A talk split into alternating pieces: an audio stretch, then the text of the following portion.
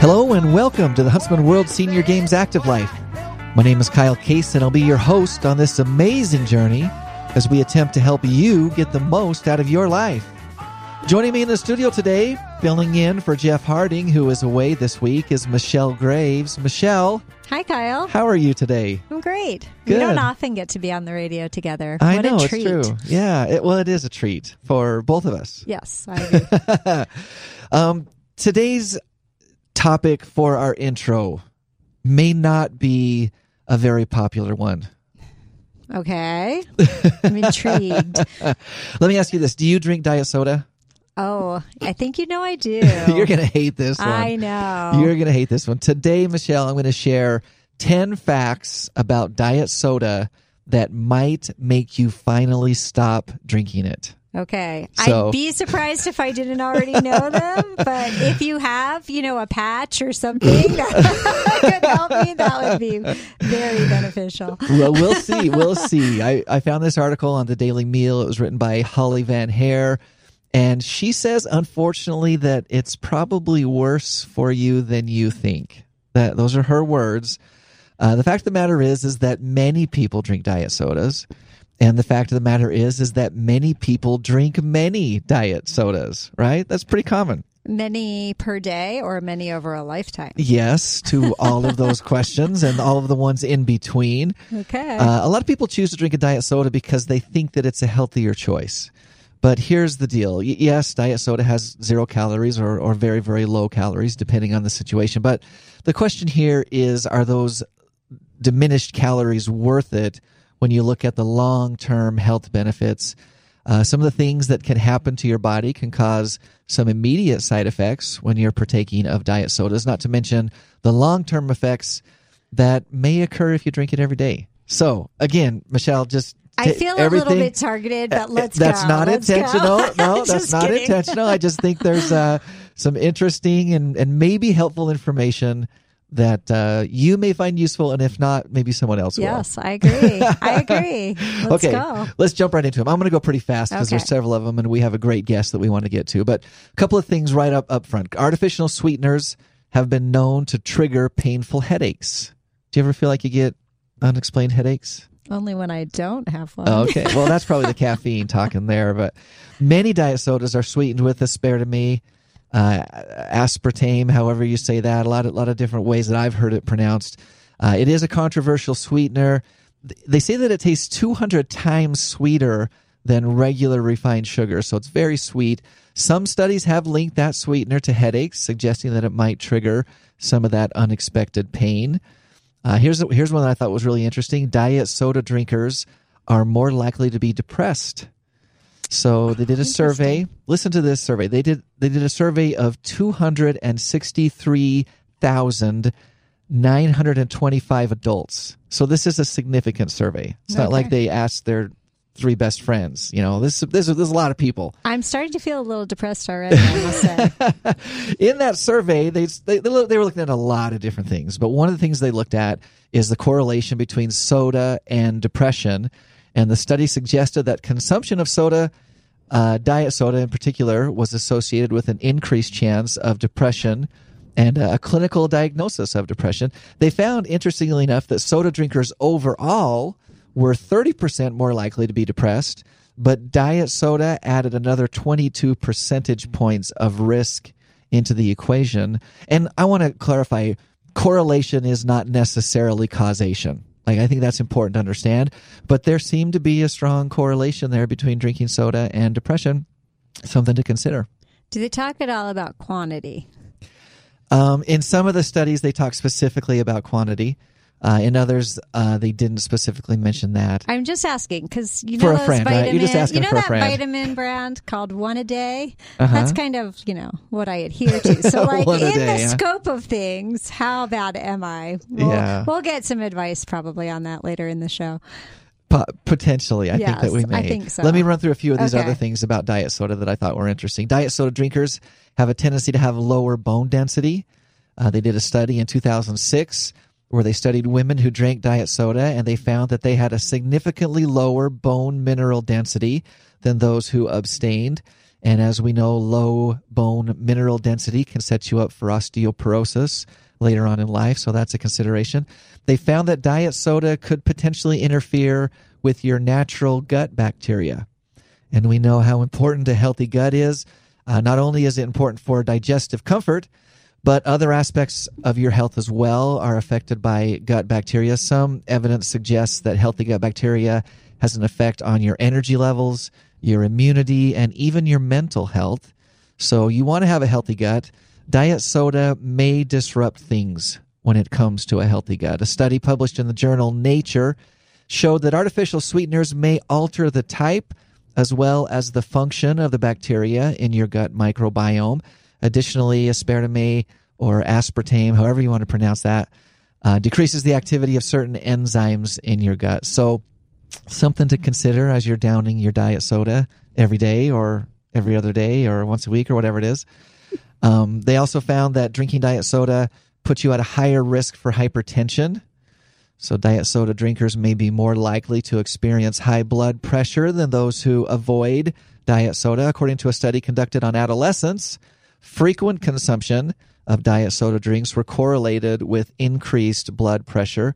So, there's some kind of some serious things here that we're talking about. Definitely. Right? It's a killer. Um, they say that drinking too much diet soda can be bad for your kidneys. This is according to the National Kidney Foundation. Diet soda could be bad news for your kidneys. They say one study showed that women who drank several diet sodas a day showed a significant decline in kidney function. And hey, you want your kidneys to work.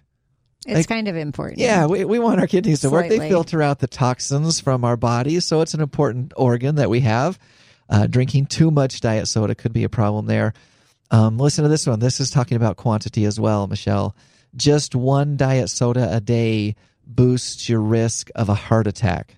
Oh, see, that's what I'm talking So about. So this is according to a study from the University of Now Miami. you're speaking to me. Yeah, regularly drinking diet soda can significantly escalate your risk of a heart attack, they say. Regular soda drinkers who opted for the sugary drink instead did not have as strong a risk. Uh, so I don't know if the lesson there is to drink sugary soda necessarily. Uh, I think water's a better choice, but Well, something to quite consider. frankly, for me, the reason I drink um, diet is because I don't like the taste of sugary, the sugary substance. Oh. Because I do try to watch my sugars. Okay. And, and you know, it's interesting in nutrition trends how really that. You know, those sweeteners took the place of sugar, and now we're finding out they're so much There's- worse than the sugar itself. So, in a lot of ways that seems to be the case right i know a lot of people who actually don't like the artificial tastes of this the artificial sweeteners but they're drinking it because they think it's better for them or whatever Yeah. i got two more things real quick then we're going to get to our guest because Yes. i know she's going to want to weigh in on this too much diet soda can give you brain damage this is according to a oh, study that's the problem. this is according to a study from Boston University. Diet soda drinkers are up to three times more likely to develop Alzheimer's or dementia than people who don't drink diet soda. Uh, you'd be better off loading up your diet with um, foods that can protect you from Alzheimer's and leave the sodas behind. Obviously, the last one in that same study, they found that diet soda increases your risk of stroke as well. So there's a lot of things going on there with your diet sodas. Um, just things to consider, right? Yeah, I'm And- either going to have to give it up or at some point jump off a bridge. I got you. So I feel like I didn't really convince you. no, no, I don't need convincing. I just need to stop. I, That was very good to hear. And I think it will help a lot of people. I mean, we have a problem with uh, soda in general. I think if we could get it out of our Right. diets, we'd I mean, all be better off. I think we all know. like- 100%. Like, you said, we, I- we all know some of these risks, whether we knew all of them or not. We know that maybe it's not good for us. We know that water's probably the best beverage for us. But uh, yeah, it's out there. It's Okay. definitely out there. That is very informative. Thank you for sharing. Today's guest, in- interestingly enough, is a registered dietitian. Christy Benton received her degree in dietetics and food administration from California State Long Beach. She currently provides her services at the Live Well Center at Dixie Regional. And uh, Christy, I wonder if you have any thoughts on some of those things that I just shared. Oddly enough, I do. I, I Um, thought you might. I thought you might yeah. might. chances? What are the chances? So sugar is just a really hot topic, and and of course, if if we downplay the intake of sugar, people are going, well, what am I supposed to do if I need something sweet? And of course, we turn to the artificial sweeteners, and there's always going to be um, some controversy. There's always going to be studies out there saying, you know, this is what we found when you consumed uh, these numerous uh, artificial sweeteners that are out there. Um, but I think you came right to the right point at the very end of your conversation is that, you know, are there better choices out there? And I think rather than looking at all the negative, we want to go, what's good? What am I, what would be the best hydrator? And of course, we want to turn to water and leave the sugar sweetened beverages alone. And if you're not a fan of the diet, leave them alone. No one's going to twist your arm. Um, but having said that, Kyle, you know, everything that is, um, you know, generally recognized as safe and aspartame has passed that test. You know, it's in there and it will be okay to consume that, but there are certainly members of the population who are allergic or have um, other issues. The headache is very common. The taste that people don't like is very common. Yeah. Um, and as we go forward, you're right. We may see trends in the impacts in our health as we consume more. You know, sometimes it's a little early. Having said that, you know, when you know, great big headlines make news. It's like, oh my gosh, I'm giving up my soda, and I'm like, you're gonna have to go a little further before I give them up. Well, and and you, you know your point is is right on, and of course, you know as we mentioned, correlation is not necessarily causation. So you know these studies come out and they're they're looking for things and they're finding a lot of correlations. Um, it's it's worth noting that as you said, uh, the FDA is still approving these substances uh, until or if that changes. Um, you know they're they're still there and and available. Um, but it is interesting that they're you know every day we're finding new things and different studies find different things, and of course different you know additional studies contradict the studies that were just shown so there you know there's this whole jungle of health and wellness that we're trying to navigate through I think Um, another consideration is quantity. I mean, I think if we look back on history years ago, people had a little four ounce soda once in a while uh, for a special occasion, Right. and it wasn't a big deal. And now we're consuming liters, you know, Right. every day, and and we can say that about all sugary and processed foods. And I'm sure you'll speak more on it, but I think maybe the concern, you know, has really become a quantity, issue instead of a safety.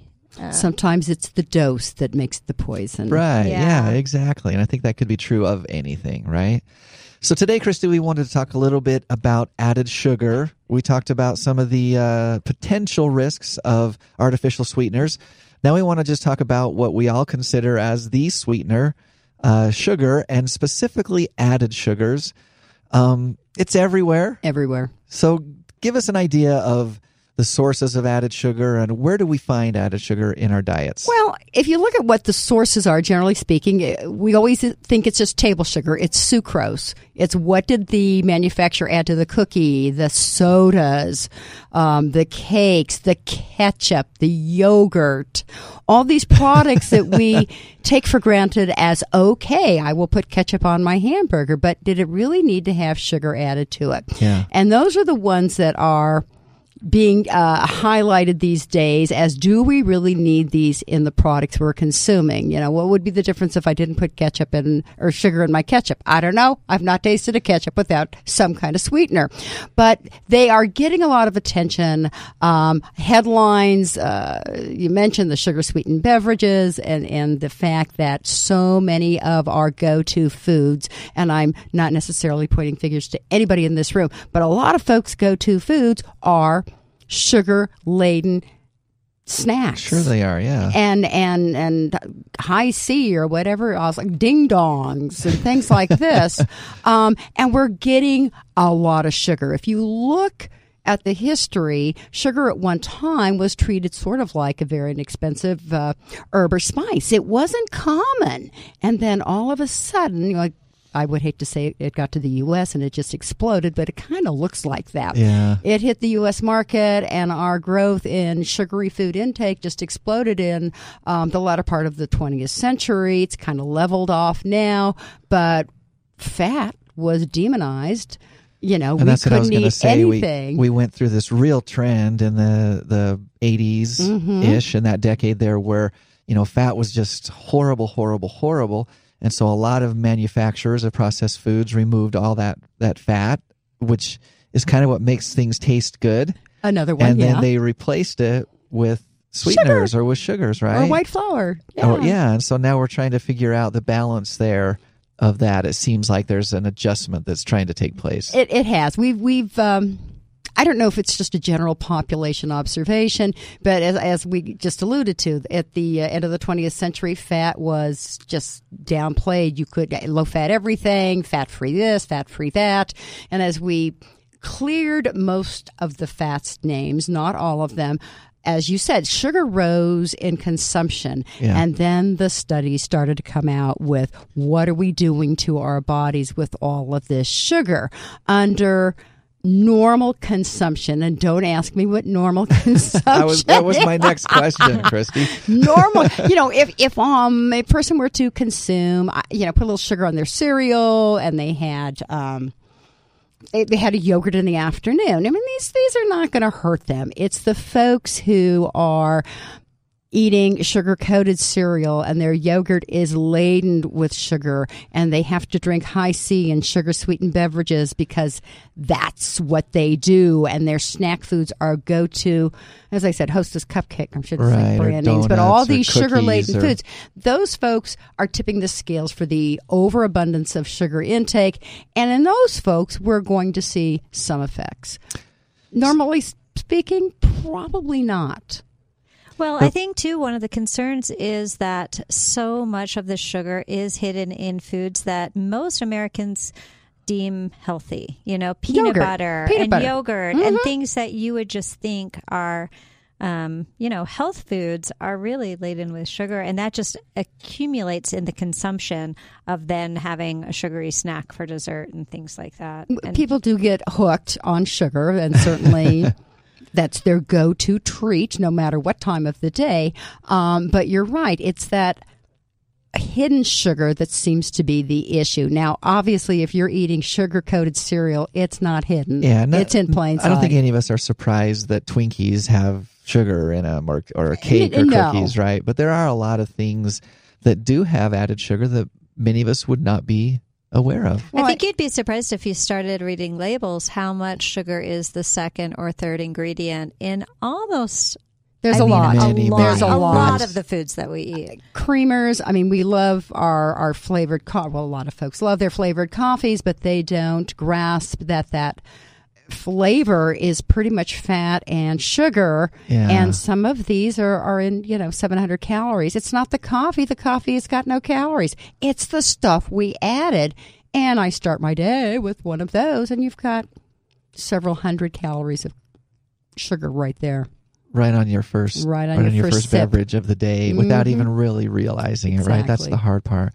So, what are some of the health consequences that come with too much added sugar? Well, the biggest one seems to be the most, and I- I'm going to say the most obvious, is that overconsumption of sugar, if it leads to an overconsumption of calories, then it goes down the pathway to the extra weight. Yeah, And so when we see the extra weight, then of course that leads to the increased cardiovascular risk, the increased risk for diabetes, the increased risk for certain cancers. So it's linked there to obesity, although those over uh, consumption of calories can come from anything.